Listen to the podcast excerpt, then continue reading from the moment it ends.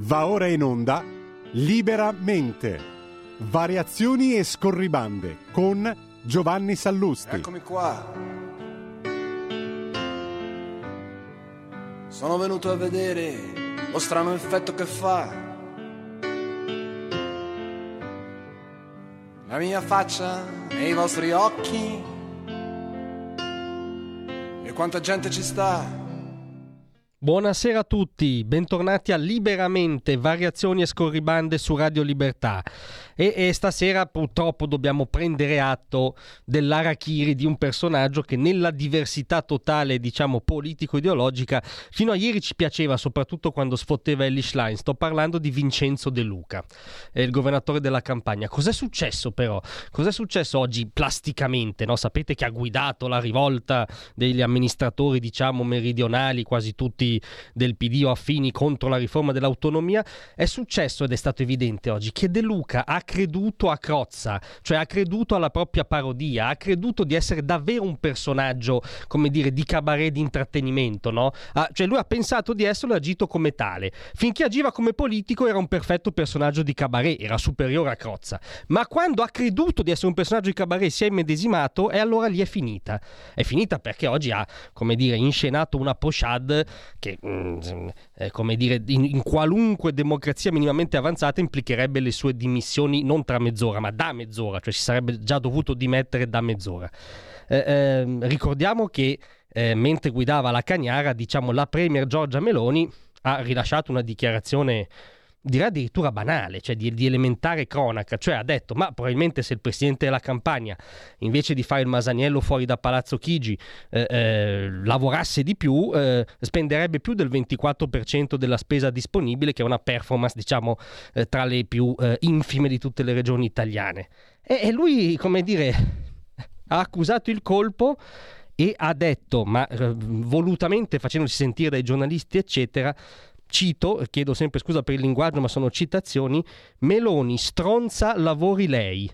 Cioè il presidente di una regione ha dato della stronza alla presidente del Consiglio. Questo davvero, ma probabilmente anche in Burundi, con tutto il rispetto eh, del Burundi, senza nessun giudizio, implicherebbe le dimissioni. Cioè una, una, una, una scena in, inconcepibile. Tra l'altro ha, ha rinfacciato alla Meloni: senza soldi non si lavora, dando fiato a quella vecchia retorica meridionalista ma antimeridionale, perché va contro gli interessi del mezzogiorno, per cui devono arrivare dei soldi. Cioè insomma, devo lavorare, dammi dei soldi. Cioè deve arrivare, sostanzialmente De Luca vuole prolungare la, eh, il grande equivoco dell'assistenzialismo, che è la manna del ceto politico meridionale di cui lui è massima espressione, e invece la piaga dei cittadini meridionali, e, e che è esattamente una delle cose che l'autonomia vuole scardinare.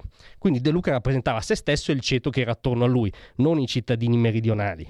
E, e dopodiché ha smesso anche di rappresentare se stesso, perché a un certo punto sembrava, mh, sapete quei liceali, come dire, con, con la maglietta di Che Guevara, un po' alticci, convinti di fare la rivoluzione, no? Che poi la sera vanno a casa a vedersi la Champions League su D A Z N, eh, eh, e eh, affrontava di petto dei poliziotti che erano davanti a lui dicendo: per fermarci dovete caricarci.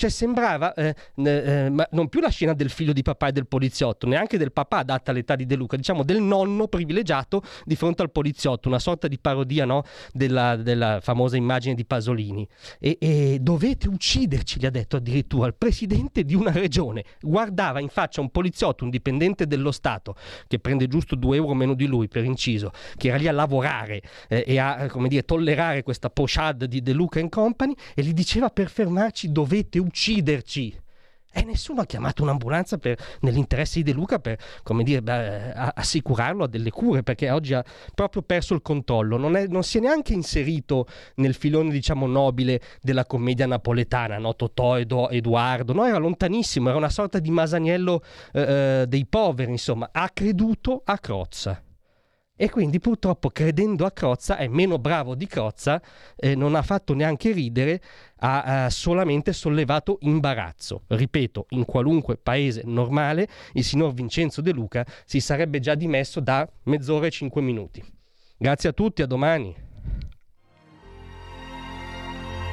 Tra un manifesto e lo specchio,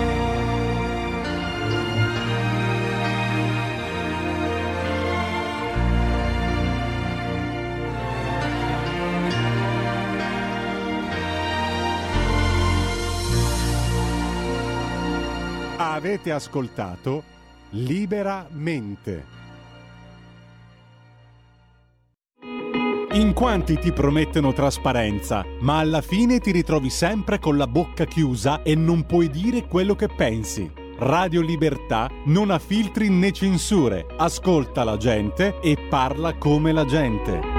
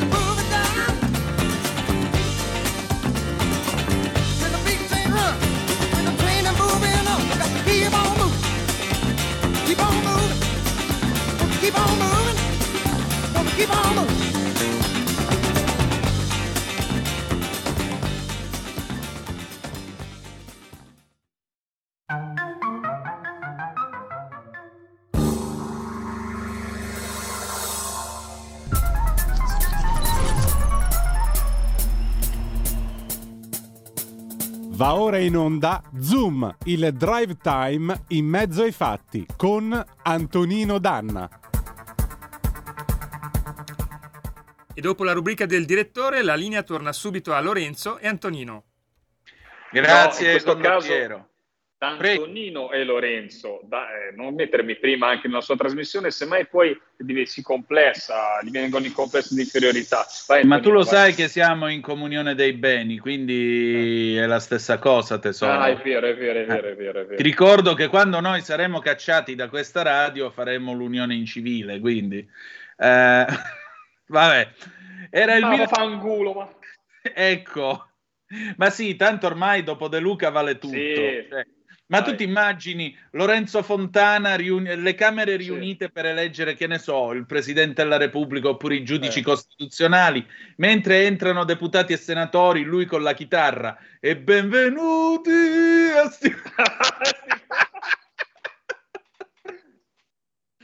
Allora a quel punto alza uno. Comunque sono d'accordissimo col, col, col direttore. Eh, un gran bel direttore, come qualcuno direbbe, un gran bel direttore, eh, eh. però perché ha detto giustamente due cose. Io la penso verità, che siamo, un bi- cioè... io siamo, siamo a un bivio, siamo a un bivio, o veramente a una joint venture, un accordo segreto con Crozza per fornire del materiale. Questo allora De Luca, veramente, insomma, eh, eh, ci inchiniamo a questo, a questo stratega eh, che ha inventato questo personaggio, oppure veramente consiglio, come ha detto il direttore, un bel T S O, un bel trattamento sanitario obbligatorio che deve essere firmato dal sindaco, quindi dovrebbe firmarlo la Gualtieri a Roma, penso, perché bisogna, bisogna, bisogna, bisogna far ricorrere i pari, perché qua veramente siamo comunque...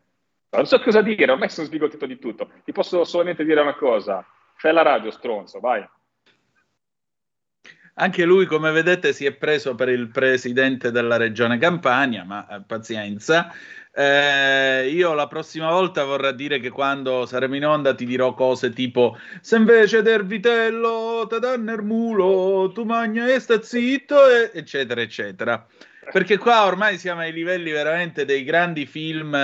Eh, tipo Cencio la parolaccia, eh, quello era sì, vecchia, no, vecchia la palomena. No. Sì, però, però, però, ecco, devo dire la verità, devo dire la verità, almeno in quei momenti lì, c'era un momento qua, però non ha fatto neanche ridere, diciamoci no, veramente. Decisamente cioè, no. Mentre quello lì era, era diciamo, la, la cantilena romana, puoi metterci tutti i dialetti italiani, viene qualcosa anche di carino a volte, cioè si, si sdrammatizza con la parolaccia, viene fuori qualcosa magari anche di pesantemente volgare, ma ti strappa un sorriso e anche con un po' di stile, e questo è stato veramente, ha, ha mancato di tutto, ha mancato di tutto. Io spero, ha detto bene il direttore, spero che arrivino le dimissioni di De Luca, e non mi sembra tanto, eh. Cioè praticamente ha dato della stronza, lo ripetiamo sì, per i nostri ascoltatori, al primo ministro italiano, al primo ministro italiano in barba eh. a qualsiasi cosa, fra parentesi, cioè poteva benissimo dire come si permette, avrebbe fatto bella figura, come si permette di dire io lavoro e lavoro forse più di lei, eh, primo ministro, e poteva dire benissimo qualche cosa, invece no, invece ha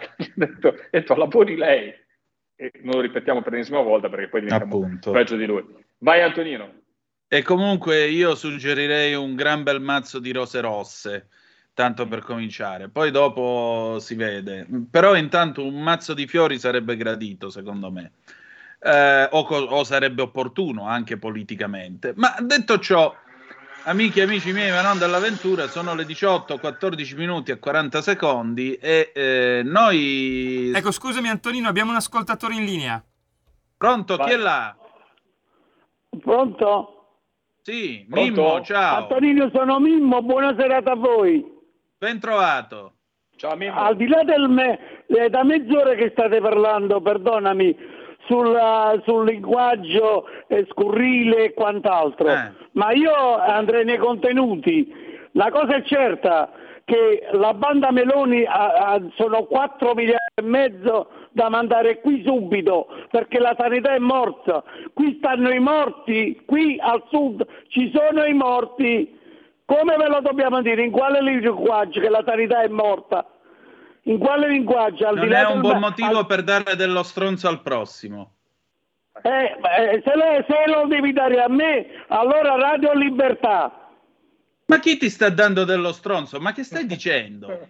No. Io ho eh, detto allora che mi... non è un buon motivo la crisi della sanità in Campania o i problemi dell'autonomia differenziata. Non sono un buon motivo per dare dello stronzo a chi che sia, men che meno al Presidente del Consiglio. Questo sto dicendo.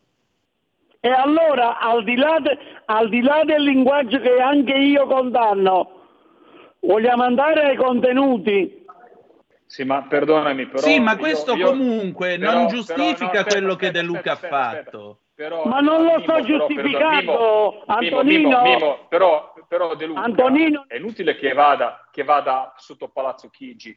Guarda che io, sinceramente, a parte tutto, come tu ben saprai, eh, e tutti mastichiamo un po' di politica ormai, eh, Antonino, la, re, la sanità è regionale, quindi esatto. il più grande, la più grande colpa, se la sanità fa schifo in Campania, come fa schifo in tante altre regioni italiane, e ricordati che anche al nord purtroppo ci sono dei lati bui della sanità, anche di provincia, all'interno di regioni virtuose dove non va bene, dipende dalle amministrazioni regionali, perché è materia regionale, e lo Stato se corre ai ripari, corre ai ripari, perché la regione ha fallito, ha fallito, quindi vuol dire che puoi benissimo giustamente richiedere, ed è giusto chiedere aiuto allo Stato centrale, ma chiede l'aiuto allo Stato centrale perché la Regione Campania ha amministrato male fino adesso la sanità, la sanità pubblica, perché è materia regionale, non è materia dello Stato.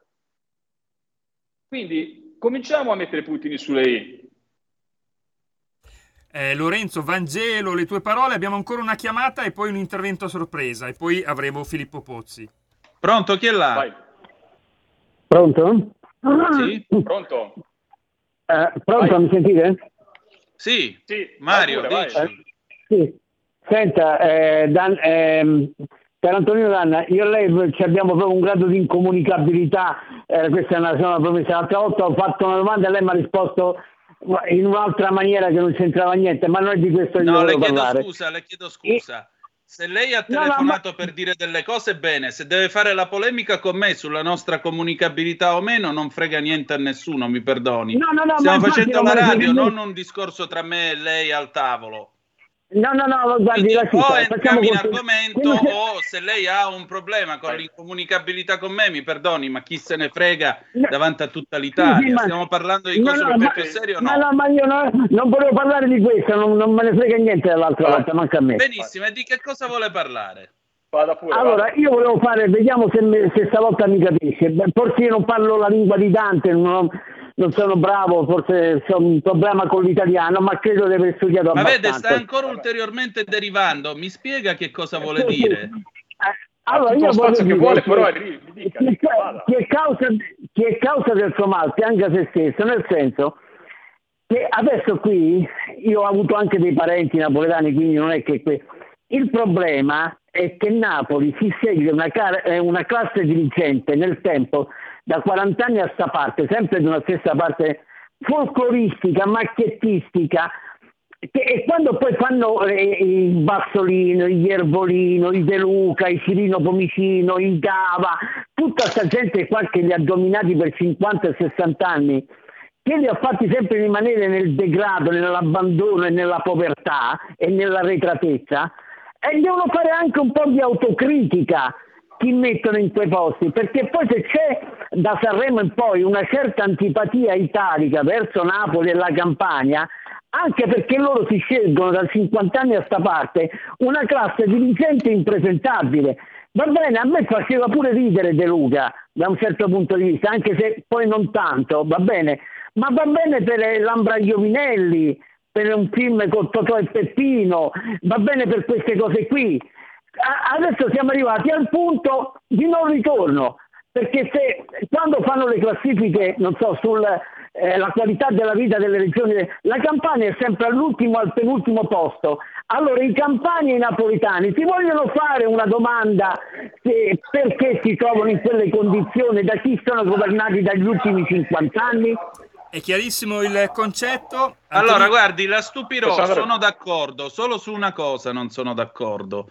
Eh, a proposito che da Sanremo c'è un'antipatia nei confronti di Napoli, io non valuto, eh, non valuto gli altri sulla base della gente che eleggono.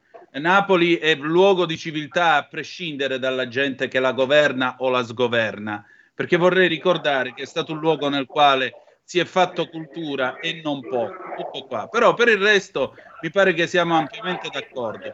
Una... Ecco, Antonino, Lorenzo, prima della, del commiato di Lorenzo, che, che poi faremo partire l'intervista a Filippo Pozzi, ho un estratto di un minuto, un omaggio a, a Lorenzo. Prego. E poi c'è anche il problema della pesca, senatore. Infatti, mi pare che il ministro Salvini stamane sia andato dai pescatori, o sbaglio? No, non sbaglio assolutamente. Matteo oggi eh, ha incontrato i pescatori, accompagnato, i pescatori erano accompagnati da Lorenzo Viviani, che è il nostro referente per quanto riguarda la pesca eh, e io lo voglio ringraziare pubblicamente, perché Lorenzo, anche quando ero ministro, era veramente una grande eh, risorsa per, per il nostro movimento, e, e hanno, si sono confrontati sulla tematica pesca, anche sulla pesca eh, l'Europa, ecco qui non è tanto l'Italia quanto l'Europa, l'Europa qui tratta i pescatori del Mediterraneo, li tratta come se fossero i pescatori del, del mare del nord. Il problema... Così Gianmarco Centinaio, un omaggio che ti do- dovevamo, Lorenzo. Grazie, grazie, grazie, grazie Gianmarco Centinaio, grazie naturalmente a, a Carnelli, sempre un piacere. Devo dire la verità, Gianmarco, anche da ministro, sei stata una persona che ha riconosciuto eh, in chi lavorava e faceva qualcosa sempre i meriti. E non è facile in politica, devo dire la verità. Io ho sempre ammirato questa sua eh, capacità di collaborare, lavorare eh, con tanti. Ecco, eh, chiudo la parentesi perché dobbiamo andare. Lo mandiamo prima della pubblicità, Filippo, o lo mandiamo? Eh sì, no, sì, lo prima, dobbiamo mandare prima subito che siamo in ritardo. E allora lo mandiamo immediatamente. L'unica cosa che dico per chiudere è quello che ha detto il nostro radioascoltatore, i nostri radioascoltatori. Guardate, a volte io faccio anche dell'autocritica per la regione dove vivo. Ha ragione. Guardate che, soprattutto sul discorso della sanità, svegliamoci sulle tematiche a livello regionale. Purtroppo il, i nostri concittadini non hanno eh, la... la, la, la, la cioè non si capisce molte volte se è una materia regionale e statale e sembra lo Stato. La sanità è prettamente regionale, prettamente regionale. Quindi prima che De Luca vada a dare della stronza al Premier dovrebbe andare a vedere cosa ha combinato, come ha lavorato per portare la sanità dopo anni del suo governo in quello sfaccello. Detto questo, oggi abbiamo un, una, una bellissima chiacchierata perché, guardate, si parla di agricoltura, si parla di trattori, si parla di, di pesca, si parla di tante tematiche, tutti sono diventati esperti. Andate sui canali della media, su, sulla Rai, sulla sette, tutti sanno parlare di agricoltura. Noi abbiamo voluto intervistare il guru dell'agricoltura, chi l'ha studiata l'agricoltura, chi ha portato quelle tematiche di cui sentite parlare in queste giornate dall'inizio. È stato, diciamo, il creatore di queste tematiche, il nostro amico Filippo Ro- Pozzi. Vai con la diretta, vai.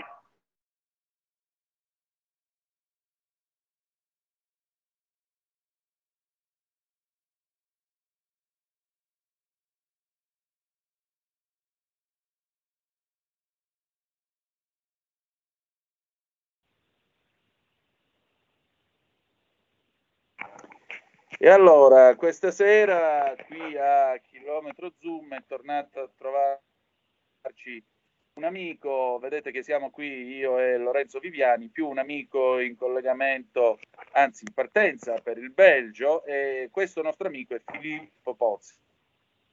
Buonasera Filippo. Grazie. Conosce Grazie. molto bene, direi.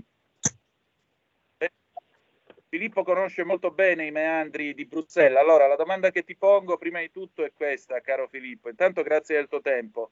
Ma poi, da lassù, come si vede la, propo- la protesta dei trattori? Beh, io ricordo che da lassù, come dici tu, da Bruxelles, che è un po' sempre al centro delle dinamiche che riguardano l'agricoltura, si è vista una protesta un po' multiforme, intanto in, in una dozzina di paesi europei tra una cosa e l'altra, e poi ciascuno dei movimenti a livello nazionale è stato mosso da così un motivo scatenante eh, per poi avere questo significato, se vuoi, comune della rimessa in discussione del proprio ruolo nelle politiche europee. Eh, questo forse politicamente Eh, diciamo al di là appunto dei motivi nazionali che in ciascun Stato membro hanno poi mosso i trattori, è l'elemento che forse a noi interessa di più in prospettiva. Ricordiamo che si sta chiedendo una legislatura europea, se ne sta aprendo un'altra, e anche a seconda di, dell'esito di questa dimostrazione del settore agricolo nei confronti di Bruxelles probabilmente eh, dipenderà una, appunto, una nuova considerazione di quel ruolo, di quel settore, Eh, e del fatto che forse in termini di sostenibilità o compatibilità con le norme europee eh, sia il caso appunto di voltare pagina.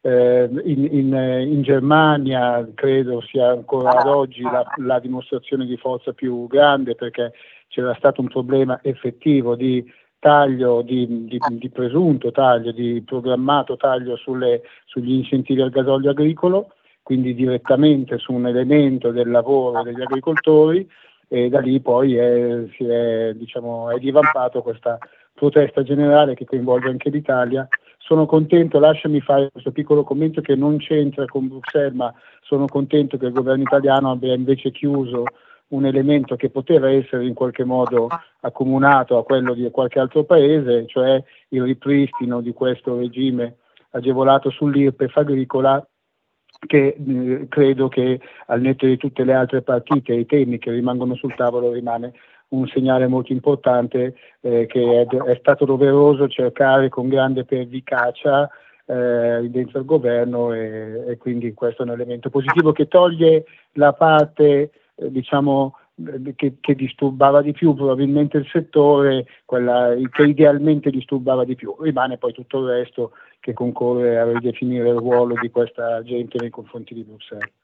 Assolutamente, ricordiamo naturalmente il nostro Filippo è diciamo eh, il, lo stratega a livello, è quello che sta dietro agli europarlamentari, che insomma fa strategie, diciamo anche un po' il cervello del gruppo I D e della Lega sul, sui temi dell'agricoltura. È un occhio attento proprio eh, sugli occhi, sul, perdonatemi, sul, sul mondo dell'agricoltura, eh, però tutto questo eh, sa un po' di eh, già sentito, cioè tu è dieci anni che continui a dire, a mettere in guardia, quindi questo risveglio del mondo agricolo fortunatamente, che diciamo forse ha avuto questo diciamo eh, ennesimo, anche in vista dell'Europea ha avuto un riscatto di orgoglio, ha fatto partire questa lunga marcia fino a giugno, insomma, di protesta, eh, però è qualcosa che diciamo possiamo dire, eh, Filippo, puoi dire Filippo, perché comunque ne abbiamo discusso tante volte insieme, che è da un po' di tempo che diciamo queste cose, perché il bello, lo dicevo anche con gli altri interlocutori la scorsa settimana, è sentire queste cose. E però insomma eh, sono diventati tutti esperti di agricoltura, tutti esperti di pesca, tutti esperti di agroalimentare, tutti esperti di P A C, che prima sembrava una parola, insomma forse quando parlavi di P A C la gente pensava, eh, tanti politici anche, anche a livello europeo pensavano a Pac-Man, non so, magari qualcosa di questo tipo. Adesso tutti parlano della P A C come fosse, non so, sì, come sai la P A C, ecco, come la senti adesso questi temi agricoli che sono diventati diciamo all'ordine del giorno? È un bene, però fa anche un po' sorridere il fatto che comunque noi tanto ci siamo battuti su questi temi e tante volte abbiamo portato poi eh, insomma questi temi all'ordine del giorno, che poi sono sfociati nella protesta, infatti. Ma eh, Lorenzo, hai ragione. Questo penso sia il momento di vedere, diciamo, intanto la parte positiva di questo risveglio. Um, abbiamo chiesto per anni che, che, che questa materia non venisse eh, banalizzata, che non fosse ridotta, eh, lato nostro, lato italiano, al solo concetto, peraltro stra eh, sancito nel granito, cioè che siamo un paese che fa qualità, il Made in Italy nel mondo e tutti questi concetti eh, giustissimi, senza però mai parlare un po' delle dinamiche, delle logiche, delle politiche, delle problematiche di chi sia alla base di questo successo, che poi è l'imprenditore agricolo. Eh, chiaramente do- dopo di lui c'è tutta una serie di anelli virtuosi di questa catena, ma alla base esiste questo operatore, questo agricoltore che ha una serie di problemi. Per tanti anni questi problemi, diciamo, sono stati eh, troppo un tema da addetti ai lavori. Eh, e, e poi devo dire che soprattutto negli ultimi anni il, il tempo, la fatica, l'attenzione, lo dico anche con un po' di autocritica, anche a livello legislativo è stata dirottata, canalizzata nel difendere questa, questi operatori da un attacco, tra virgolette, legislativo, da un'attenzione legislativa soltanto in senso vincolistico, in qualche modo punitivo, che veniva da Bruxelles. Cioè Bruxelles ha, ha scelto non solo o non tanto, in modo devo dire legittimo, di declinare una politica che si chiamava Green Deal, ma soprattutto di, di metterla innanzitutto come onere sulle spalle di questo settore. Quindi in quel momento, quando è avvenuto quello, con tutta questa serie di misure che abbiamo imparato non solo a conoscere nel tempo, ma anche a, a capire l'impatto negativo, è venuto un po' meno la discussione molto importante, routinaria, essenziale sulle regole fondamentali, in questo caso della P A C. Abbiamo visto in questi giorni quanto due, tre regole di queste condizioni a monte per ricevere gli aiuti siano oggi di fatto un problema. eh, che rendono quasi impraticabile eh, l'attività agricola, o comunque che la rendono quasi incompatibile con eh, i criteri per ricevere questi aiuti. Allora, il ventisei di febbraio il mondo agricolo, delle organizzazioni, ma sono certo che in quel momento arriverà, diciamo, l- il contributo di tutto il settore, saranno a Bruxelles per dire alla Commissione: guarda Commissione, che in attesa di nuove regole devi sistemarci questo periodo di transizione, perché ci sono tre, quattro, cinque elementi chiave che vorremmo, ai quali vorremmo mettere mano subito per evitare di arrivare troppo tardi nel duemilaventisette a fare una nuova politica agricola. Ma prima di quello devi dirmi se hai cambiato idea sul ruolo dell'agricoltura, devi dirmi se noi stiamo parlando di regole di politica agricola e solo di quello, senza dover pensare un momento dopo di respingere la legge sul ripristino della natura, di evitare di avere un'etichettatura nutrizionale che metti nei prodotti eh, in cattiva luce all'occhio del consumatore, di, di evitare la normativa ambientale sulle stalle e sugli allevamenti che eh, equipari un allevamento di maiali a un'acciaieria. Se tutto questo lo togliamo e mi dici che torno ad essere eh, una figura strategica per l'alimentazione europea e mondiale, che ricordo è destinata a raggiungere quasi dieci miliardi nei prossimi vent'anni, allora ci sono le condizioni per mettere mano anche alle regole quotidiane di come gli agricoltori europei eh, ricevono l'aiuto doveroso, devo dire, per fortuna che esiste, della politica agricola. Ecco, secondo me questa è la sfida dei prossimi mesi, non dei prossimi anni. Poi noi abbiamo anche una serie di proposte, so che adesso le faranno tutti per la prossima mm. politica agricola comune, ma questa è l'emergenza di oggi che va curata nei prossimi sei mesi. Non ecco, fi- Filippo, hai detto, scusa se naturalmente prevarico su Antonino, ma ti eh, proprio sentendo le tue parole da attento osservatore, perché te la tua figura è una figura molto importante, perché sei quello che studia l'agricoltura, sei fai politica, perché fai politica ma sei dietro la, hai diciamo uno sguardo attento, soprattutto da, come diceva bene Antonino, dall'alto di Bruxelles puoi vedere bene le cose. Ecco, eh, abbiamo visto come le proteste abbiano preso una connotazione social, perché anche i nostri radioascoltatori avranno visto i vari capipopolo mandare non solamente i loro moniti dai social, da Instagram, da TikTok, che non ho neanche mai scaricato, da Facebook, e, e naturalmente tutti abbiamo visto le proteste dei trattori, le linee qua in Italia, Circo Massimo, insomma tante tante tante situazioni che si sono create in questi giorni, che abbiamo anche sostenuto, diciamo, in larga parte, e, insomma, hanno dato insomma anche un po' di risveglio nel cuore delle persone sui temi agricoli, sui temi della, che fra parentesi voglio aprire, non dobbiamo fermarci, guardare solamente il post su Facebook, basta tutti i giorni cercare di comprare un po' di italiano, è meglio mettere un me- guardare meno Facebook e poi, o guardarlo, mettere mi piace, ma poi avere un comportamento corretto. Lancio questo piccolo eh, monito ai nostri ascoltatori, che so che sono già disciplinati, però diciamolo magari anche al vicino di casa: se io compro italiano do più una mano così agli agricoltori che un mi piace su Facebook. Ma detto questo, detto questo, che si, ci caliamo un po' più nella vita reale, ecco, quanta è la responsabilità della politica italiana? Perché poi c'è anche da dire, io ho visto, naturalmente abbiamo visto le critiche a eh, Prandini, eh, che malgrado su, però sappiamo le battaglie che ha fatto contro Timmermans, eh, anche la stesso gruppo I D, il lavoro che ha fatto, estenuante, da solo molte volte, e come naturalmente sappiamo quel cordone sanitario che c'è intorno al gruppo I D, perché non, le proposte che arrivano dal gruppo I D sembrano che arrivino, non so, da uno sferatum, da qualcuno di, da un mostro del male, di qualcuno. Eh, però è riuscito e siamo riusciti, siete riusciti a cambiare, a togliere un po', diciamo, di questo Green Deal che comunque attingeva a piene mani all'interno della P A C, e siete riusciti a portare a casa dei risultati, poco alla volta, a interrompere naturalmente, come c'è stato tutto il discorso legato eh, a quelli che si chiamano erroneamente pesticidi, ma sono fitofarmaci. E, ecco, queste cose però arrivano poco in Italia, tutti gli sforzi che ci sono stati, anche da parte del governo italiano, da parte della classe eh, politica europea, da una parte della classe politica europea e da parte delle associazioni sindacali.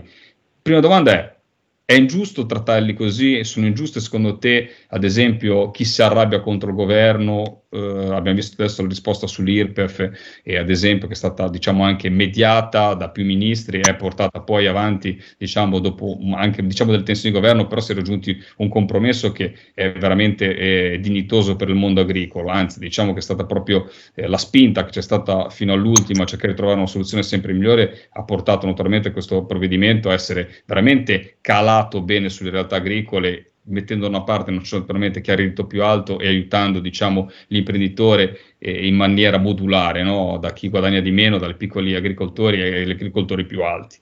Eh, però ecco, quanto c'è secondo te, quanto poteva fare di più e quanto potrà fare di più la politica italiana, e secondo te se è ingiusto accusarla magari eh, come avviene naturalmente dalle parole di alcuni eh, capipopolo che hanno protestato anche eh, giovedì naturalmente il quindici eh, portando i trattori a Roma e quindi continuando la protesta anzi anche dopo gli interventi del governo. Come la vedi? Allora io posto che diciamo preferisco non entrare su un tema prettamente di eh, così dibattito politico, posso dare un'idea però sul funzionamento, perché in Italia diciamo si ha l'idea di una, di una politica che funzioni secondo certe regole, e mentre invece in Europa il contesto è completamente differente. Allora l'Italia, diciamo, eh, i politici in, in, italiani in Europa hanno chiaramente sensibilità diverse su alcuni, eh, su alcuni provvedimenti, eh, poi però eh, questo diciamo, ha, uno, ha un suo statuto, eh, che è il gruppo al quale appartiene la Lega, ha un suo statuto che per eh, tradizione lascia libertà alle singole delegazioni poi di perseguire come meglio credono l'interesse nazionale. Le altre delegazioni italiane sono tendenzialmente parti di grandi gruppi europei, all'interno dei quali l'Italia, come negli altri aspetti della politica europea, pesa per un tot.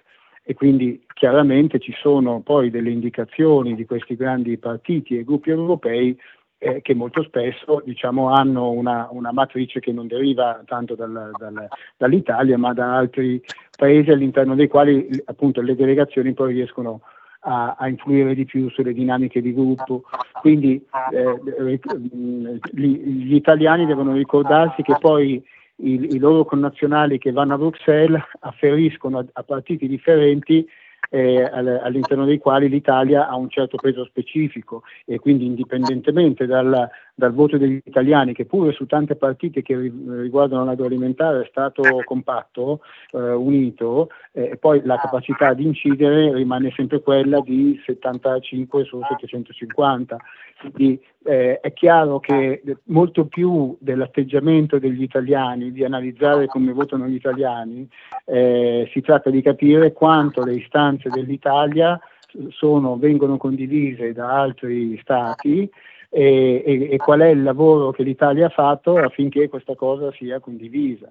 L'Italia parte, almeno in agricoltura, da una capacità, eh, da, una, da un suo modello agricolo che si coinvolge anche in parte gli altri stati mediterranei in qualche modo, ma che poi è molto peculiare. Anche per questo motivo, anche per questo motivo non è semplicissimo poi quindi trovare i numeri eh, necessari affinché sia in Parlamento che in Consiglio queste istanze poi vengano sostenute. Quindi questo è il vero tema, e la domanda per il futuro è: come può quindi l'Italia lavorare in questo senso? Eh, chiaramente eh, bisogna investire nella nostra capacità di relazione, nella nostra capacità di trovare punti comuni o dei compromessi comuni rispetto agli altri, per cercare queste maggioranze, questi numeri diversi che altrimenti da, solo, da, da soli diciamo, non, casco, non, non cascano dalla, dalla pianta. Io mi permetto solo, e qui chiudo anche, di, di dire, ho visto, se vuoi, come deficit generale il fatto che purtroppo rincorriamo sempre testi già scritti. Io lo ricordo sempre, la Commissione europea tendenzialmente è l'unica poi di fatto deputata a portare avanti un'iniziativa legislativa, e su quel testo poi Parlamento e Consiglio lavorano per delle modifiche che poi però sono sempre modifiche relativamente circoscritte.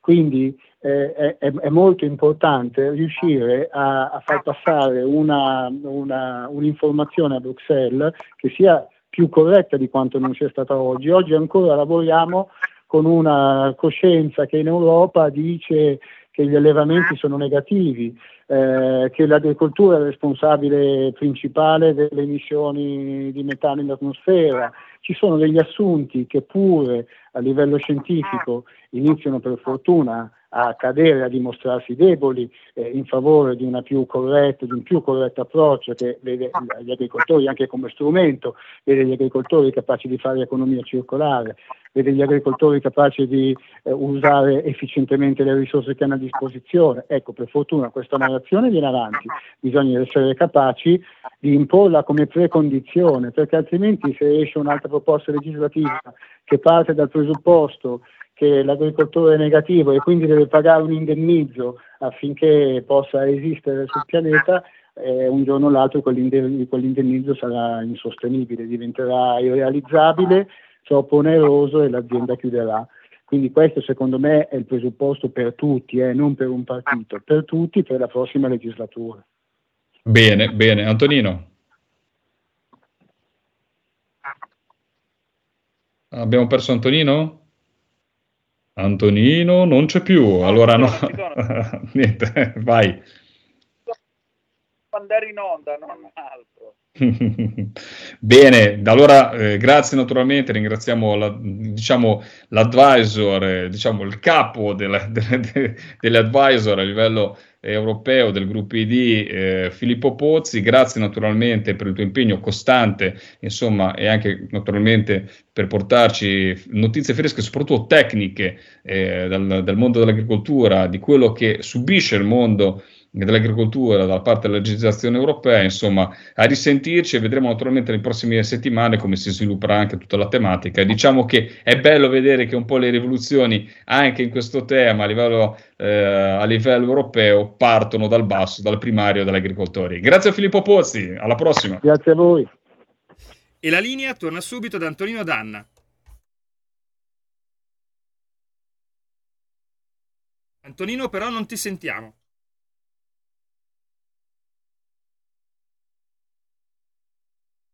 Senti? Ora sì, ora ecco, sì. sì. Ora sì. Ora no. Stiamo a fare, ecco. Mi senti adesso? Sì, sì, ti sento, ti sento. Perfetto. No, sembrava una gag di Mario Marenco, ora sì, ora no. Allora, mh, un paio di giorni fa abbiamo parlato con Simona Loizzo della commissione Covid che viene istituita in Parlamento.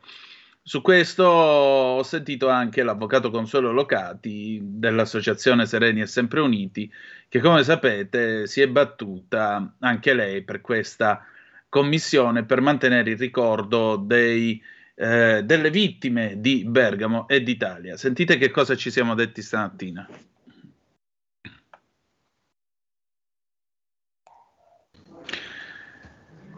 E allora, in questi giorni, come sapete, si è parlato della commissione d'inchiesta sul Covid. Abbiamo con noi l'avvocato Consuelo Locati che torna sul, sulle nostre magiche, magiche, magiche onde. Lei è ovviamente parte di Sereni e Sempre Uniti, l'associazione che si occupa di tenere alta la memoria e il ricordo delle vittime del Covid, non soltanto a Bergamo, ma in tutta Italia. Avvocata, allora, finalmente è giunta la resa dei conti con questa commissione?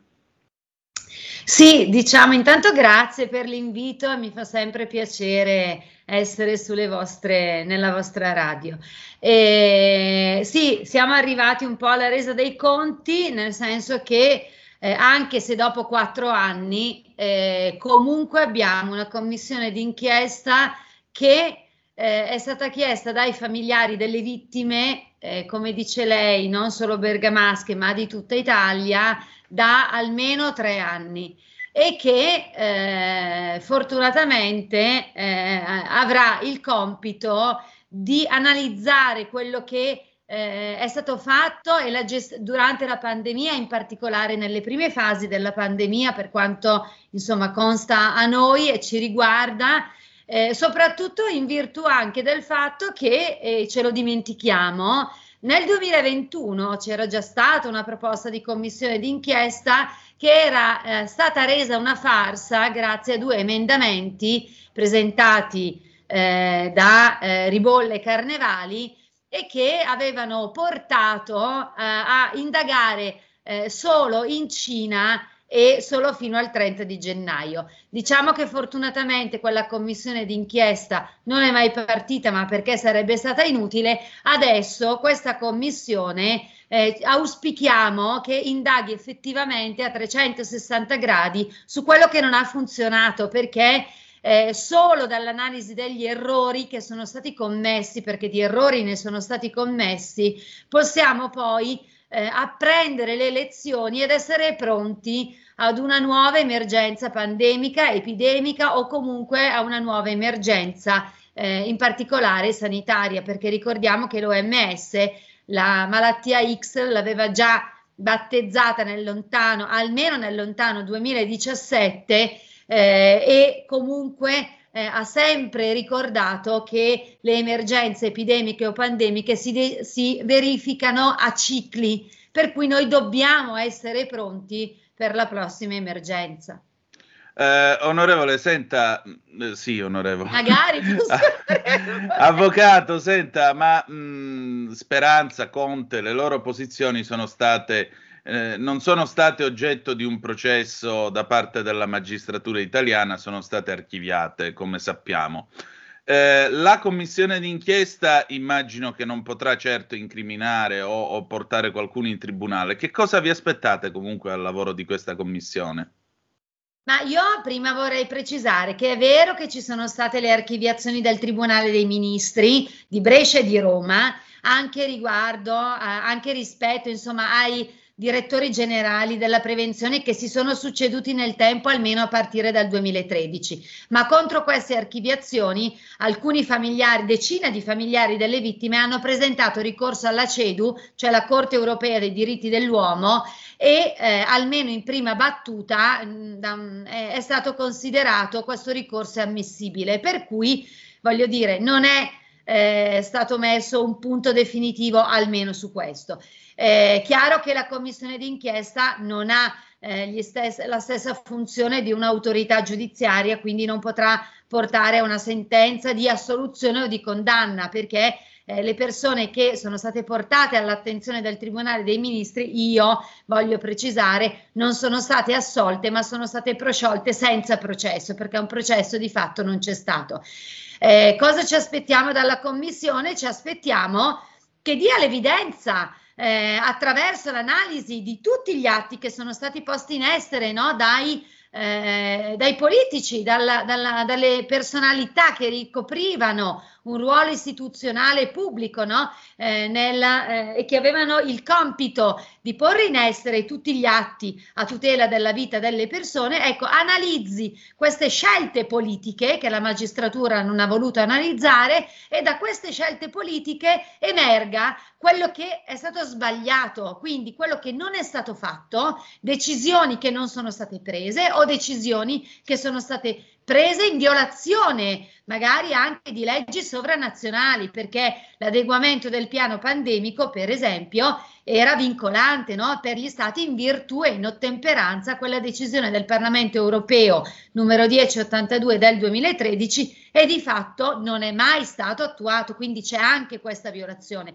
Così come la mancata istituzione della zona rossa tempestiva nella Bergamasca doveva essere attuata, come lo è stato per voi Uganeo, Lodi, Lodigiano, insomma, e Codogno, e invece nella Bergamasca non è stato fatto. Noi sappiamo adesso, anche grazie alle ultime inchieste, no, che sono state rese pubbliche dalla Verità in quattro puntate, eh, che eh, anche le autorità locali eh, hanno deciso, nonostante la consapevolezza che, di una carneficina in essere, hanno deciso invece di attuare altre scelte a tutela più dell'economia che del diritto alla vita dei cittadini.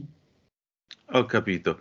Eh, senta, avvocato, diciamoci una cosa. Che cosa resta dopo tutta questa vicenda? Perché voi, tra l'altro, il sedici e il diciassette marzo, se non sbaglio, ricorderete ancora una volta le vittime. Sì, allora il diciassette marzo ad Albino i familiari delle vittime hanno organizzato la loro terza eh, commemorazione, e ci tengo a precisare che l'avrebbero organizzata lo stesso, però è eh, un dato eh, oggettivo che nelle commemorazioni ufficiali della giornata della memoria delle vittime del Covid i familiari non sono mai stati invitati.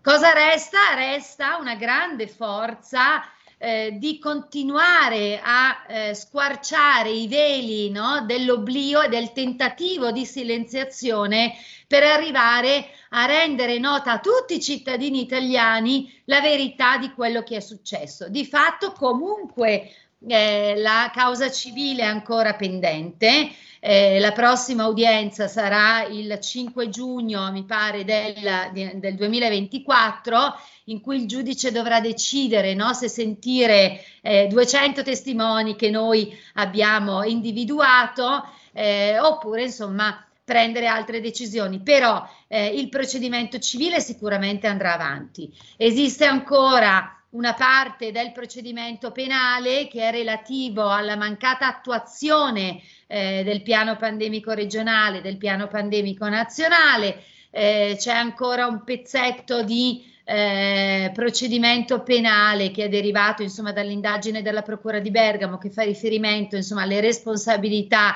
eh, delle autorità sanitarie bergamasche, eh, e poi vediamo anche eh, quello che deciderà poi la CEDU mh, all'esito della seconda analisi di ammissibilità. Se poi riterrà che è ammissibile, eh, potremo andare a discutere direttamente a Strasburgo e poi vedre- vedremo Eh, cosa deciderà anche rispetto ai procedimenti del Tribunale dei Ministri che sono stati così frettolosamente archiviati. Questo, comunque, ci tengo a dire, è eh, una battaglia che i familiari delle vittime fanno e portano avanti da ormai quattro anni, non di certo per vendetta, ma per giustizia e per ridare dignità a quei corpi accatastati a cui era stata negata anche la dignità della sepoltura, come diceva Eh, il dottor Zambone, che per primo ha fatto le spese per aver mantenuto la schiena dritta. Grazie. A voi. E la linea torna subito ad Antonino Danna. E adesso, ladies and gentlemen, passiamo all'ospite telefonico di questa sera, perché noi abbiamo al telefono il presidente dell'Associazione Ferrovie in Calabria, Roberto Galati. Buonasera. Buonasera Antonino, e grazie come sempre per la tua sensibilità sulle tematiche ferroviarie. Grazie per l'invito. Figurati, dopo tutto è venerdì sera ed è anche tempo magari di qualche svago turistico e così via. Allora, vi raccontiamo in breve una piccola storia. C'era una volta un, un trenino della Sila che veniva effettuato a vapore. Questo trenino che veniva effettuato a vapore Eh, portava un bel po' di turisti da Camigliatello Silano fino alle rive del lago Cecita in piena Sila, con delle vetture degli anni venti. Era anche abbastanza gettonato. State vedendo sul canale duecentocinquantadue un paio di video che ha girato il nostro Roberto. Veniva portato su questa linea a scartamento ridotto di quelle che erano state le ferrovie calabro-lucane. Sembra di essere in Germania dal paesaggio, sembra tutto fuorché la Calabria, invece è la Sila. Un bel giorno, dopo aver, eh, diciamo così, fatto furore anche tra gli appassionati di treni, questo treno sembra essere sparito. Roberto, che è successo e voi altri che cosa c'entravate col treno della Sila? Beh, allora, cosa sia successo me lo sto chiedendo pure io, ce lo stiamo chiedendo anche noi di Associazione Ferrovie in Calabria, perché appunto il quattro febbraio, con una nota molto molto stringata, le Ferrovie della Calabria hanno comunicato una, loro dicono, breve sospensione del servizio ferroviario turistico con il treno della Sila, perché eh, dicono di dover effettuare dei lavori di manutenzione alla locomotiva a vapore. Ora, quello che a noi ha preoccupato molto, conoscendo bene la realtà di Ferrovie della Calabria, perché abbiamo organizzato i treni turistici con loro dal duemilaquattordici fino a luglio dello scorso anno, questa cosa ci ha preoccupato molto, perché la manutenzione programmata della locomotiva a vapore, che è la F C L trecentocinquantatré, tra l'altro costruita in Germania dalla Vorsig, quindi l'atmosfera tedesca ci sta anche per questo, e eh quello beh. che ci ha preoccupato è che la manutenzione della locomotiva ogni anno viene effettuata attorno al mese di novembre, e infatti nel novembre duemilaventitré è stata effettuata. Nei momenti in cui magari qualche problema alla locomotiva, che comunque è una locomotiva del ventisei, ovviamente qualche problema può sempre sorgere, in questi momenti qua la locomotiva a vapore veniva sostituita da un locomotore diesel che le Ferrovie della Calabria hanno in sila, tant'è vero che sul sito del treno della Sila, se si va a dare uno sguardo, c'è scritto che alcune corse potrebbero essere effettuate con locomotore diesel. Ora, questa sospensione è scomparsa proprio del calendario sul sito del treno della Sila e mancanza di informazioni relative a quando verrà ripristinato ci ha preoccupato molto, perché il nostro sospetto è che ci siano problemi dal punto di vista infrastrutturale su questa tratta, che tra l'altro, voglio ricordare, fino a un anno fa eh, partiva da Moccone e arrivava a San Nicola Silvana Manzi, e già un anno fa è stata ridotta nel tratto tra Moccone e Camigliatello Silano, e questo era un segnale già non buono. Quindi noi ecco. stiamo ancora attendendo spiegazioni ufficiali. Al nostro comunicato è stata data una risposta ulteriore che ha ribadito semplicemente quello che Ferrovie della Calabria ha scritto il quattro febbraio. Eh, quindi insomma brancoliamo nel buio, mi pare di capire, o mi sbaglio? Si brancola nel buio, e la cosa veramente che più ci dispiace e fa male è che non riusciamo a parlare di queste tematiche, ad esempio con l'assessore ai trasporti a Ramo, non riusciamo a parlare neppure con l'amministratore unico di Ferrovie della Calabria, che ha completamente tagliato i rapporti con noi la scorsa estate, quando abbiamo tra l'altro segnalato un'altra vicenda che è relativa allo spostamento di una storica locomotiva a vapore, sempre di Ferrovie della Calabria, per donarla, eh, a, si dice, ad un costituendo un museo in Abruzzo, ma questo è stato fatto in modo arbitrario, ignorando le richieste dei comuni che avevano fatto per far monumentare quella locomotiva a vapore, che tra l'altro è automaticamente so, ehm, è tutelata dalla soprintendenza.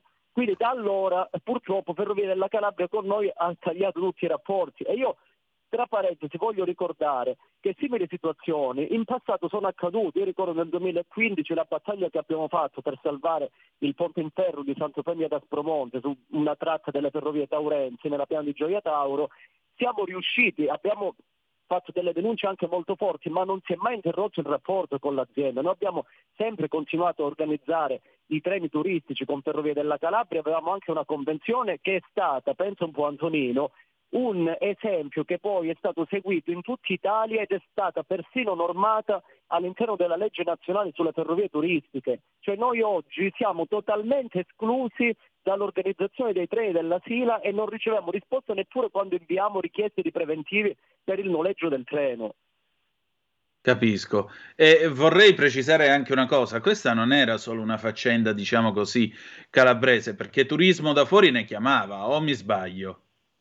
Assolutamente, assolutamente, ma eh, ti dico di più, le iniziative che abbiamo organizzato noi con il treno della Sila per tanti anni venivano promosse sul nostro eh, portale Railbook, che utilizza persino la Fondazione F S, e ad esempio i treni sulla Transiberiana d'Italia sono caricati su Railbook, ormai è diventato un portale di booking delle ferrovie turistiche utilizzato in tutta Italia, immagina un po', persino per gli Open Day di Fondazione F S. L'Open Day che c'è stata alla squadra Rialto di Milano Centrale a ottobre è stato organizzato con Railbook, che conta adesso, basta andare a visitare il sito, un milione settecentomila visitatori da oggi, cioè un sacco di persone che prenotavano per esempio il treno sulla Transiberiana d'Italia oppure un viaggio con l'Arlecchino di Fondazione F S, vedevano gli eventi con il treno della Sila e prenotavano e venivano in Calabria appositamente.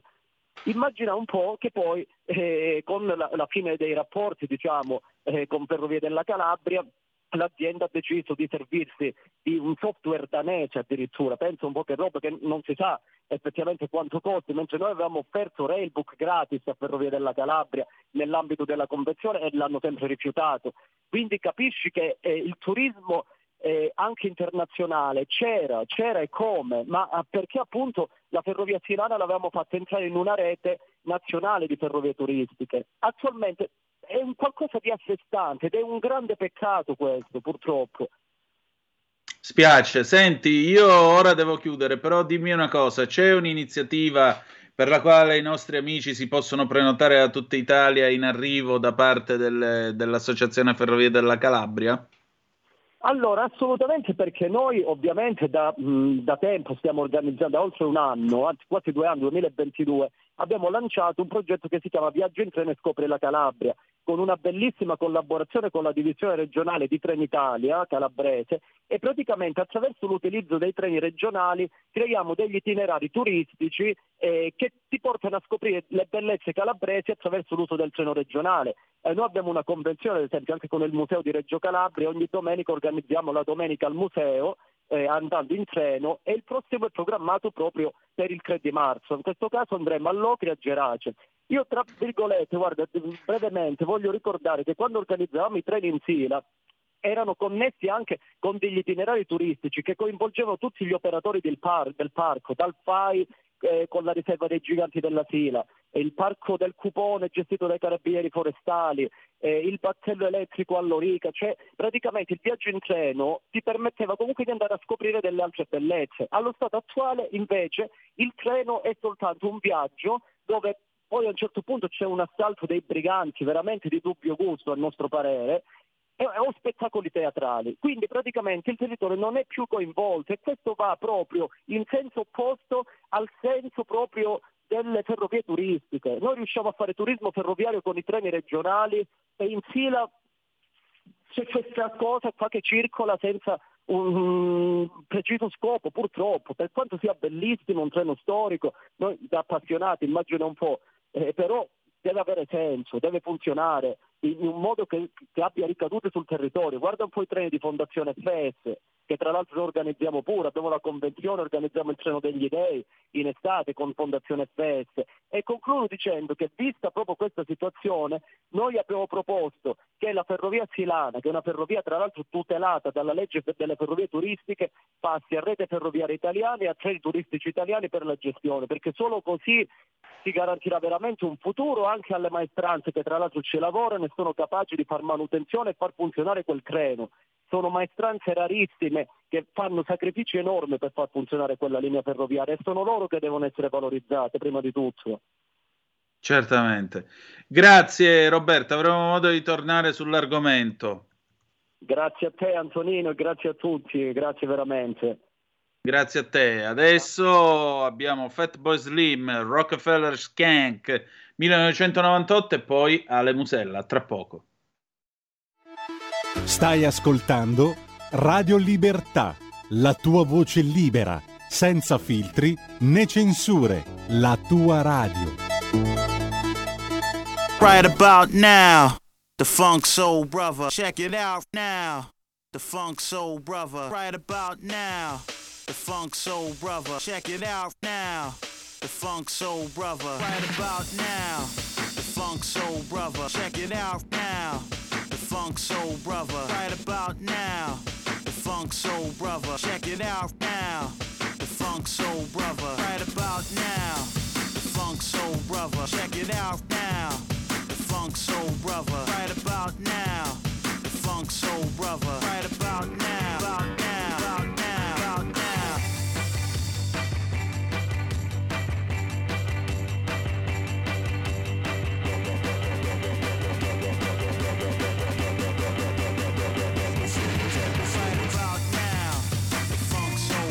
Check it out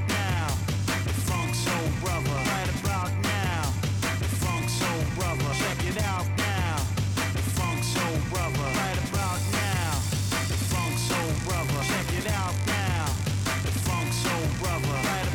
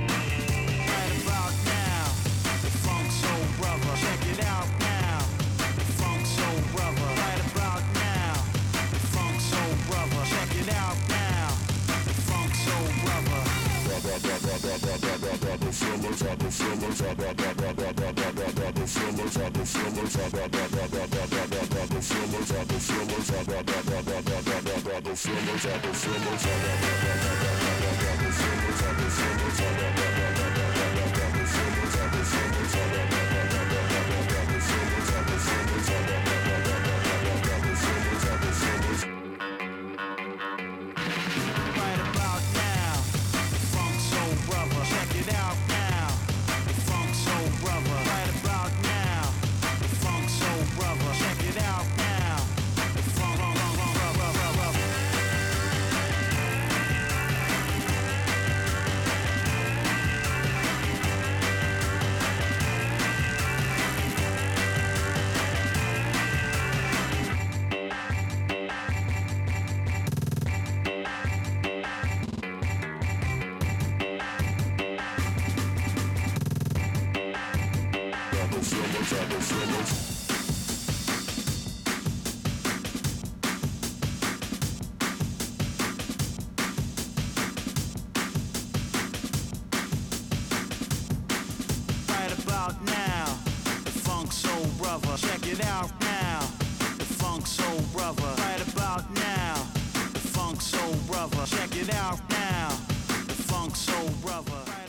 Fatboy Slim, sempre con grande ritmo le trasmissioni di Antonino Danna. Antonino, la linea a te e ad Alessio Musella.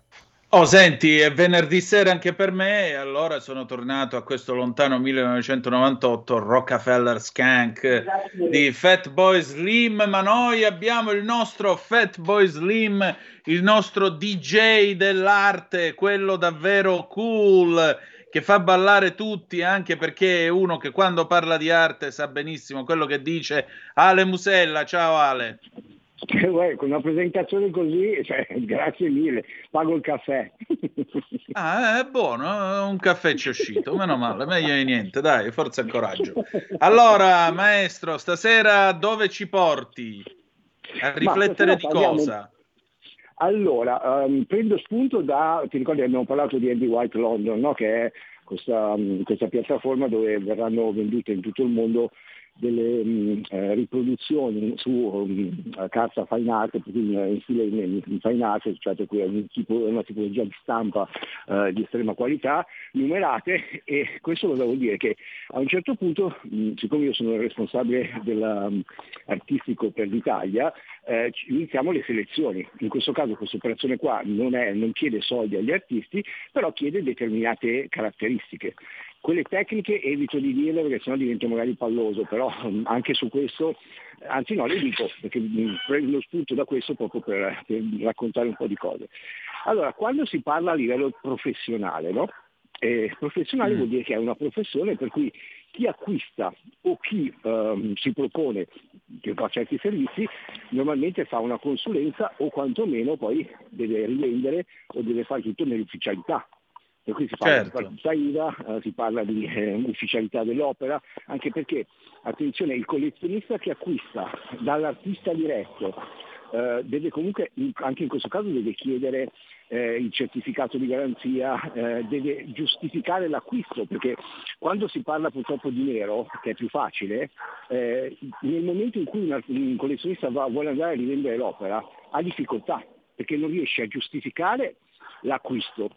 Non riesce a dimostrare quanto l'ha pagato, se non con scritture private, e di conseguenza sul mercato poi si creano delle difficoltà, perché chi è che comprerebbe poi un'altra, un'opera se non, eh, se non è certificata e se non è autenticata? E, e non è tra l'altro ufficializzata, il che vuol dire che deve avere un passaggio ufficiale. Allora, per questo ci sono allora, le gallerie, si sa che sono state pro per certe cose e contro contro per altre. Ci sono le gallerie che lavorano molto bene e le gallerie che lavorano un pochino alla carlona. Però la galleria quando lavora bene certifica, per cui riesce in qualche modo a risolvere il problema dell'artista che magari non ha la partita I V A. Perché? Perché il problema fondamentale che ci siamo accorti con Andy White London è che eh, molti artisti non hanno, perché eh, questo lo sapevo anche prima, però a maggior ragione quando c'è un contratto che devono firmare in una certa maniera eh, c- e poi, poi c'è una vendita di, di un'opera o di una, di una riproduzione, eh, va emessa fattura o quantomeno deve essere tutto ufficializzato. Il fatto che poi eh, questa, questa piattaforma abbia base a Londra eh, ancora di più ha un vantaggio da una parte fiscale, perché comunque quando vendi all'estero è diverso rispetto alla vendita in, in Italia, però comunque devi essere sempre preciso nelle cose che fai. Allora, un artista che non ha una partita I V A, se non è appoggiato a una galleria, cosa fa? Esatto, cosa fa? Eh, ha bisogno ovviamente sempre e comunque di qualcuno. Eh, capisci? Per cui l'ufficialità o la problematica, finché vendi due o tre pezzi all'anno, uno può dire vabbè, eh, posso anche mh, avere un certo tipo di sgravio fiscale, posso avere una, una cedolina, una cosa... Ma quando inizi a parlo di professione, devi comunque strutturarti e per cui certo. devi essere pronto, perché altrimenti rischi di continuare a vendere al tuo amico, all'amico dell'amico, a quello che ti chiede il, il, il quadro in, in nero, piuttosto che, e per carità, magari riesci ad arrivare a fine mese o comunque a, a, come si dice, a, a, a vendere, no? Per cui alla fine ti arrivano comunque dei soldi. Però poi se tu vuoi fare un certo tipo di carriera e per cui stai lavorando per il sistema arte, allora sotto questo punto di vista devi comunque eh, prepararti, perché altrimenti ti troverai davanti, se uno ti dice ok io lo voglio comprare però voglio la fattura, perché il vero collezionista è quello che lo compra perché pensa di, eh, di riuscire, cioè no, di fare sicuramente l'investimento da una parte, dall'altra invece dice eh, però dopo lo posso vendere, lo, lo devo rivendere, per cui devo avere tutto certificato, perché altrimenti diventa poi un problema, me lo tengo in casa e eh, per carità ci sono collezionisti che tramandano eh, quadri o opere o sculture da, da padre in figlio, però molto spesso poi si fa anche per fare trading, io acquisto per poi rivendere per poi guadagnare. Okay? Certo. Per cui sotto questo punto di vista invece in Italia abbiamo grossi problemi, eh, per cui la maggior parte degli artisti eh, che, non, che non è capace, non è in grado o che non ha mai dialogato con delle gallerie, quando gli fai queste obiezioni rimangono un po' basite, perché ti dicono vabbè allora io cosa devo fare? Eh, ho capito, siamo d'accordo tutti che aprire una partita I V A vuol dire magari avere dei costi, eh, anche se magari non hai venduto, però uno poi deve scegliere nella vita cosa vuole fare, perché altrimenti fai lobbista. Esattamente, esattamente. Allora io lo so che con questa cosa qua mi sto mettendo gli artisti, però signori miei, questo è il discorso quando vogliamo lavorare all'estero, quando vogliamo parlare di vendita internazionale, perché altrimenti rimaniamo sempre nel piccolino e poi dopo mi dicono ma come mai io non vendo, ma come mai, oppure voglio andare a New York, no? Perché mi capita e tu dici ok conosco New York, possiamo, possiamo esporre a New York, ma ragazzi miei, poi quando entrate, fino a quando non vendi, se non vendi ti incazzi, la prima cosa. Però nel momento in cui non vendi non ti rendi conto di che cosa dovresti fare se tu vendi. Perché ancora peggio, se io ti porto in Israele o ti porto a New York e tu vendi, a quel punto capisci che tu non sei in grado di vendere. O se no devi farti prestare o devi trovare il modo fiscale per riuscire a farlo. Certo. Questo ti fa capire che la gente che eh, quando glielo dici se non se ne accorge adesso, allora non hai mai venduto. O se no non hai mai venduto a collezionisti. O magari non hai mai avuto rapporti con delle gallerie. Perché la galleria seria è quella che ti dice come si fa la parte fiscale. Poi per carità ci sono delle gallerie che non possono fatturare o che magari ti fanno fare il bonifico alla moglie eh, perché, eh, o all'associazione, e, e anche qua ragazzi miei state attenti, c'è una galleria che vi chiede un bonifico per una, per, una, per una mostra o per qualsiasi tipo di servizio e ti dice lo, lo manda mia moglie, tua moglie che cosa fa? Vende borse? Ma fatevele due domande, poi dopo non scendete dal tero, o sbaglio? Esatto, esattamente. No, perché poi dopo sai tutti quanti, sono contento, espongo qui, là, su, giù, poi dopo si rendono conto che la professione, cioè quando si parla di professione bisogna essere preparati. Bisogna, il gallerista è quello che dovrebbe, eh, e per questo esistono comunque anche i curatori, il curatore critico fanno altro, però il curatore un po' sì, ti deve avvisare, ti deve dire perfetto, in caso di vendita guarda che c'è questo da fare, c'è questo da fare, e questa cosa la devi sapere prima, perché se la sai dopo, oppure devi sapere come riuscire a risolvere il problema, perché se c'è un problema mio padre mi ha sempre insegnato che ci sono tre soluzioni, però devi sapere che c'è il problema. Infatti. Perché la cosa più brutta che può accadere è abbiamo venduto, ok, hai questo, questo, questo, no, allora non abbiamo venduto. È la cosa peggiore che si possa dire a un artista. Esattamente, esattamente, condivido. Senti, in questi giorni di che cosa ti stai occupando?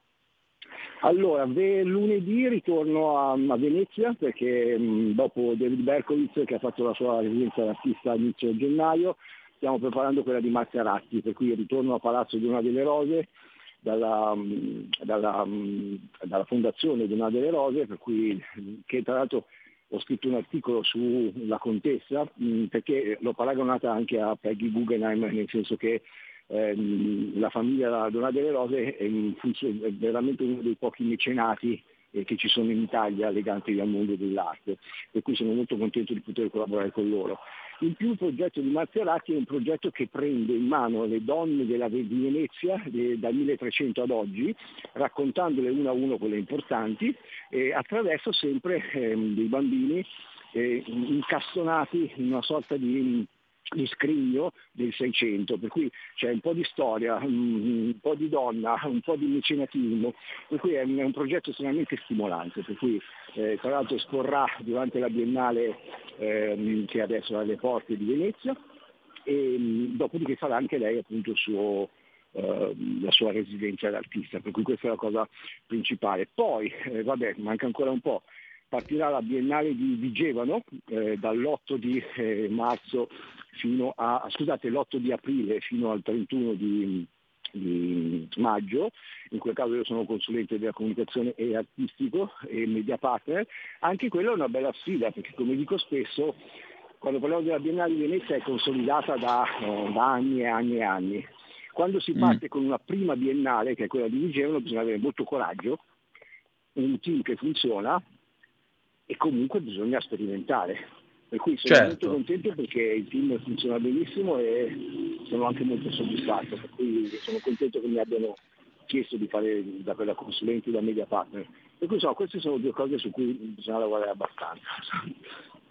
Condivido, condivido tutto. Senti, diciamo così, eh, quest'anno, quest'anno, secondo te, quali sono i colpi che stanno venendo fuori un pochettino nel mondo dell'arte? Chi è che, chi è che ci aspettiamo alle grandi aste? Chi è che ci aspettiamo come un buon investimento? Allora, tu sai, quando mi fai questa domanda è sempre um, io poter sparare grosso e tutto. Allora, le grandi aste, come vedete, sono quelle che sono un po' specchietti per la lodole, ve l'ho sempre detto. Um, per esempio, sul gruppo di Facebook um, Art Investment Group um, è stato creato per poter condividere eh, diverse cose, non soltanto quelle di cui ci occupiamo noi, no? Tra cui diverse opere di Picasso, di Dalì, oppure i, i vari eventi che ci sono, le mostre. E spesso e volentieri la gente si dimentica che Picasso ha creato più di cinquantamila opere, okay, certo. nella sua vita. Per cui anche sotto questo punto di vista, quando voi vedete, questo lo dico spesso, un'opera di Picasso battuta a quaranta milioni, ottanta milioni, ricordatevi che ce ne sono diecimila che non verranno mai battute all'asta, e comunque quello di cui voi venite a conoscenza sono i grandi numeri, perché tutto quello che c'è sotto, se viene venduto un Picasso a quarantamila euro non, lo verrà, non verrà mai fuori, perché altrimenti certo. la gente inizia a fare un, par- un paragone, dice ma come mai, cosa succede, cos'è che denota, perché ripeto, siccome sono tutte opere uniche, che cos'è che fa salire a ottanta milioni un'opera e magari l'anno prima ne ha fatta un'altra che ne vale duecentomila, e siccome la risposta non c'è, preferiscono non creare la domanda perché non c'è la risposta esattamente. Per cui per quanto riguarda invece, allora, le aste, vi ho detto, sono comunque, ehm, e lo dico spesso, al di là dei grandi numeri, eh, se avete opportunità di andare a vederne una, non ci sono soltanto Cristi e Sotheby's, ci sono eh, un sacco di situazioni ehm, anche a Milano, su a Milano, anche in Italia, ehm, il Ponte Aste per esempio che c'è a Milano, come anche quella che c'è a Firenze. Um, se avete l'opportunità andate, perché ricordatevi che in asta non ci sono soltanto i numeri milionari, potete fare degli ottimi acquisti, perché quando vanno in asta le cose è perché una, la persona la vuole svendere o quantomeno ha bisogno, perché altrimenti non va lì.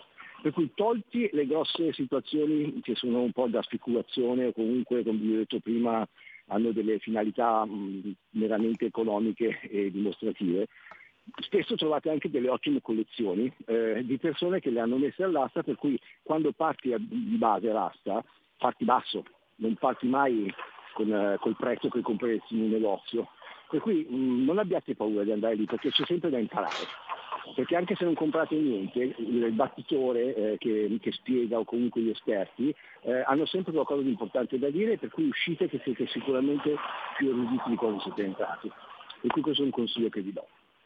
Certamente. Senti, eh, Ale, che dire di più, insomma, per la prossima settimana che cosa stai cominciando a preparare? Qual è un allora, tema che ti sconfinferebbe trattare? La fotografia. Andiamo, torniamo oh. nella fotografia, per cui prendiamo, ehm, così ti prepari anche tu, anche se so che tu sei già un appassionato, eh, parleremo dei, poi te lo mando ogni settimana, ti mando i nomi, però mh, Manrei, piuttosto che prendiamo quattro uh, fotografi mh, eh, icone del Novecento e li mettiamo a confronto. E io ho anche un po' di foto scattate di recente nelle oh, Cinque no. Terre, col grandangolo, la pellicola, insomma sarebbe bello sentire che ne pensi. Va bene, allora avremo modo di, di trattarne venerdì prossimo, d'accordo? Va bene, perfetto. Grazie a te Ale, come sempre. Un abbraccio, grazie mille Antonino. A te, ciao. Oh, noi adesso abbiamo chiuso questo nostro spazio dedicato all'arte, si sono fatte le diciannove, ventuno e trentotto, trentanove, quasi quaranta secondi in questo momento. Ecco Antonino, intanto ti dico subito che ero in linea poco fa con Mirko Carloni per il Qui Parlamento, fra cinque minuti lo possiamo avere. Perfetto, allora visto che abbiamo ancora cinque minuti, o telefonate allo zero due nove due nove quattro sette due due due oppure io vi do qualche notiziola che sta accadendo. Uno, due, tre, facciamo come faceva Funaria da Bocca Aperta negli anni Ottanta. Pronto, pronto, pronto, pronto, pronto, c'è, non c'è. Ah. Allora, intanto mh, l'Ansa, l'oppositore dello zar, è morto in carcere Navalny, Biden il responsabile Putin, Mosca accuse inaccettabili, secondo la tivù russa è deceduto per una trombosi. Cremlino, l'Occidente alle conclusioni già pronte, monito della Procura di Mosca contro una manifestazione in memoria del dissidente. Viva la democrazia! L'intervista, quando Navalny disse all'Ansa non mollerò mai, Navalny, le reazioni dal mondo, U S A, Russia responsabile della morte, Mosca basta accuse indiscriminate contro di noi. In una delle sue ultime apparizioni Navalny aveva invitato a votare contro Putin. Incidente sul lavoro, poveri figli, crollo nel cantiere di un supermercato a Firenze, tre morti, tre feriti, due dispersi. Permettete il nostro affetto e l'abbraccio alle famiglie dei caduti e, e naturalmente l'augurio ai feriti che si possano riprendere presto. La strage durante un esorcismo, andiamo ad Altavilla Milicia, fermata per omicidio, la figlia superstite, il procuratore, anche lei, ha partecipato alle torture. Andiamo a vedere allora mh, gli ultimi aggiornamenti sul crollo di Firenze. Un crollo si è verificato stamani in un cantiere a Firenze, in via Mariti, alla periferia della città, dove è in corso la costruzione di un supermercato. E di tre morti, tre feriti non in pericolo di vita, due dispersi, il bilancio del crollo e quanto riferisce l'assessore regionale Eh, alla protezione civile Monia Monni davanti all'ingresso del cantiere. La seconda persona deceduta non è stata ancora estratta dalle macerie, ma è già stato constatato il suo decesso. E quanto si spiega dalla maxi emergenza del centodiciotto. Nelle ricerche degli operai sono impiegate le squadre U S A R, l'unità tecnica è quella dei vigili del fuoco, quella sanitaria è composta da quattro infermieri e due medici addestrati per i soccorsi sotto le macerie. È un uomo poi nato nel sessantaquattro di Colle Salvetti in provincia di Livorno, una delle vittime del crollo del cantiere alla periferia di Firenze. Il sessantenne morto, da quanto appreso, era originario di Teramo e viveva nel comune di Colle Salvetti in provincia di Livorno. Secondo quanto appreso, scrive ancora l'Ansa, i tre feriti ricoverati a Careggi sarebbero invece tutti e tre originari della Romania. Hanno trentasette, quarantotto, cinquantuno anni. Un abbraccio a tutti voi che, ahimè, soffrite, una preghiera per chi non ce l'ha fatta. Ma adesso qui Parlamento. Qui Parlamento. Oh, buonasera all'onorevole Mirko Carloni, ben trovato. Buonasera.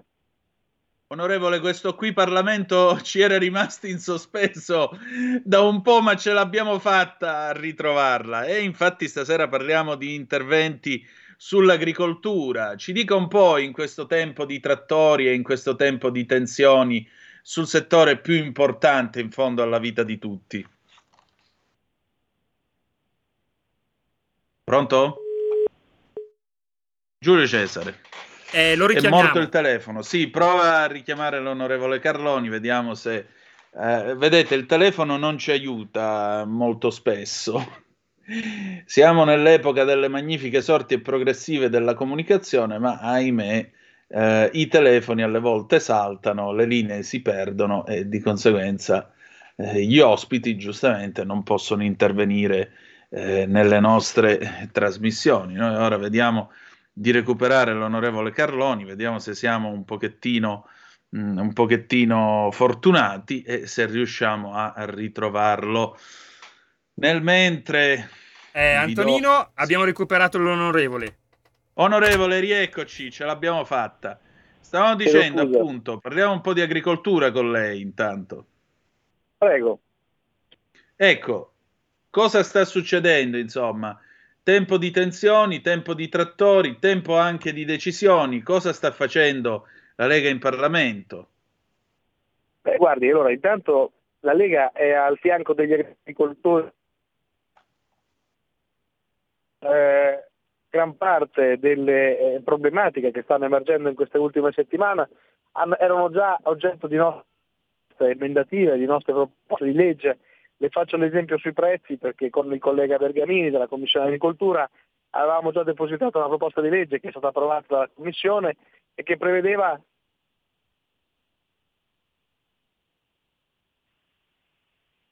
vietare quelle che sono pratiche sleali, cioè che possono esserci anche dei prodotti che entrano sulle filiere senza rispettare i costi di produzione.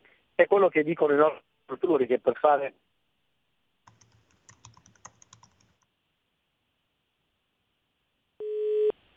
niente. È purtroppo eh. in una zona che è poco coperta, Antonino, quindi ora lo richiamiamo e faremo proprio cinque minuti, perché me l'aveva detto che non è molto raggiungibile. Va bene, non c'è problema, e naturalmente eravamo proprio sul più bello di questa proposta di legge, e però ora vediamo un po' di recuperare l'onorevole Carloni e di scoprire, insomma, di farci raccontare tutto quello che si è fatto Eh, nel frattempo. Allora, intanto noi andiamo sempre sull'ANSA a dare un'occhiatina alle ultime notizie, e appunto vi stavo dicendo di Navalny, dissidente leader dell'opposizione russa, è morto nella colonia carceraria artica dove stava scontando una pena a diciannove anni, come si legge in un comunicato diffuso dal servizio penitenziario federale russo. Navalny si è sentito male dopo la passeggiata, perdendo conoscenza quasi subito. Il personale medico è arrivato immediatamente ed è stata chiamata l'ambulanza. Sono state seguite le misure di rianimazione, che non hanno dato risultati positivi. I paramedici hanno confermato la morte del condannato, si stanno accertando le cause della morte, e si legge ancora in questo comunicato Antonino, stampa. Abbiamo di sì. nuovo Mirko Carloni con noi. Ecco, onorevole, rieccoci. Quindi ci stava dicendo di questa proposta di legge. La proposta di legge che avevamo presentato, che blocca appunto i prezzi, fa in modo che siano garantiti i costi di produzione, perché questo è il vero tema. Questa mm. eh, Commissione europea, in modo particolare questa maggioranza europea, si è dimenticata che eh, l'Europa deve produrre i beni, non deve acquistarli da paesi terzi. E invece, in modo anomalo, favorisce l'importazione dei prodotti e eh, scarica sui produttori qualunque costo, qualunque eh, nefandezza burocratica per poter garantire eh, una transizione ecologica che però non viene chiesta a coloro che ci vendono i prodotti, specialmente la materia prima. E quindi è chiaro che gli agricoltori sono arrabbiati, perché giustamente vedono eroso il loro guadagno, aumentando i costi, aumentando la benzina, aumentando tutto quello che ormai è sottoposto a, a volatilità. E per altro verso avevamo per esempio fatto un emendamento sull'I R P E F, che per fortuna è stato accolto parzialmente, ma è stato accolto, ma era già un emendamento eh, di molti la, eh, il ripristino dell'esenzione I R P E F, che è un tema molto importante. Eh, quello che è stato accolto è diecimila euro l'esenzione, e dai, da dieci a quindicimila euro di reddito la, il cinquanta per cento, è comunque frutto di un lavoro che la Lega ha fatto in Parlamento. E poi abbiamo fatto una proposta di legge che è stata già approvata alla, mh, alla Camera e adesso è al Senato, che riguarda i giovani agricoltori, con una serie di esenzioni e di agevolazioni per rendere sempre più imprenditoriale appunto eh, il lavoro agricolo, e anche che ci sia un ricambio generazionale su questo settore, che è la cosa che più sta a cuore a tutti noi. Voglio dire, certo. noi ci, siamo impe- ci stiamo impegnando seriamente su questo settore, conoscendo anche Anche in questo momento, io sono ad un evento di agricoltori in Toscana, perché appunto stiamo vicini ai produttori e cerchiamo di comprenderne anche le, le, le, le problematiche, che sono tante, mentre dall'Europa c'è un'insensibilità generale e ogni tanto arrivano dei regolamenti che sembrano scritti sulla luna. Onorevole, senta, secondo lei qual è il provvedimento più urgente da prendere in questi giorni? Cioè, se lei fosse il Presidente del Consiglio, cosa farebbe? Beh, allora, intanto vorrei chiarire, la maggior parte dei problemi che oggi vengono al pettine sono figli di un'altra epoca e di un'altra gestione, ma soprattutto sono problemi che riguardano l'Europa, sono problemi che riguardano scelte strategiche sulle importazioni e sulle esportazioni. C'è un dislivello tra le tutele che l'Europa pretende da chi produce i prodotti rispetto alle tutele che chiede eh, a chi importa prodotti nel nostro continente. Questa disfunzione, questo dislivello sta generando dei problemi seri, molto seri. Quindi che cosa fare? Intanto fare in modo che ci sia reciprocità e che nei nostri porti non arrivano prodotti, non arrivino prodotti fatti da paesi terzi che non rispettano alcuna regola. Questa è la cosa più urgente. Ed è quello che c'è scritto nei cartelli dei trattori, ma è quello che chiedono anche tutte le persone che hanno protestato a Bruxelles. C'è una differenza sostanziale tra quello che viene imposto come controllo ai prodotti e eh, ai produttori e ciò che invece non viene controllato, ma questo vale anche per la pesca, perché ai nostri pescatori viene inflitte ogni nefandezza burocratica e poi ai loro dirimpettai viene consentito di portare il pesce la sera senza garantire nessuna regola. Questa è un'Europa che non può funzionare in questa maniera. Esattamente, ed è una posizione che condividiamo in pieno. E di questo bisogna ricordarsene il nove giugno prossimo, aggiungerei esatto, però, a corollario di quello che lei ha detto finora. La Onorevole, sfida, senta... La sfida vera è il nove di giugno. Come? La vera sfida è il nove di giugno. Certo, certamente. Ed è lì che si decide. Chi non va, evidentemente, gli va bene il cappotto termico e questo squilibrio che lei ha così plasticamente denunciato. Onorevole, senta, noi... la lasciamo al suo impegno e la ringraziamo del suo tempo. Al piacere di sentirci presto. Grazie. Di nuovo. Grazie, buonasera. Grazie a lei. Qui Parlamento. Bella gente, noi abbiamo finito, le diciannove e trentatré, sedici secondi, ci troviamo domani alle nove e trenta col garage dell'Alfista, se avete voglia, oppure alle diciotto e zero cinque trattabili lunedì de sera. Grazie per essere stati con noi, la canzone d'amore con cui ci lasciamo, beh, stasera si balla con Ann Lee, Two Times, millenovecentonovantotto, un po' di discoteca non fa mai male. Grazie per essere stati con noi e ricordate che malgrado tutto, the best is yet to come, il meglio deve ancora venire. Vi ha parlato Antonino D'Anna, buonasera.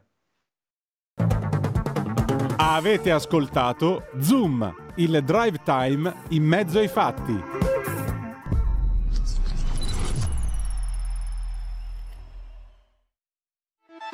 Stai ascoltando Radio Libertà, la tua voce libera, senza filtri né censure, la tua radio.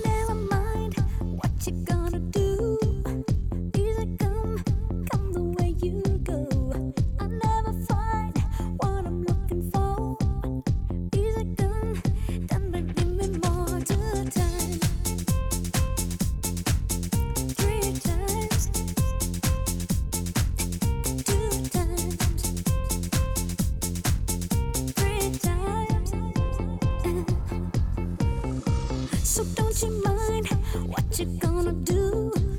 Easy come.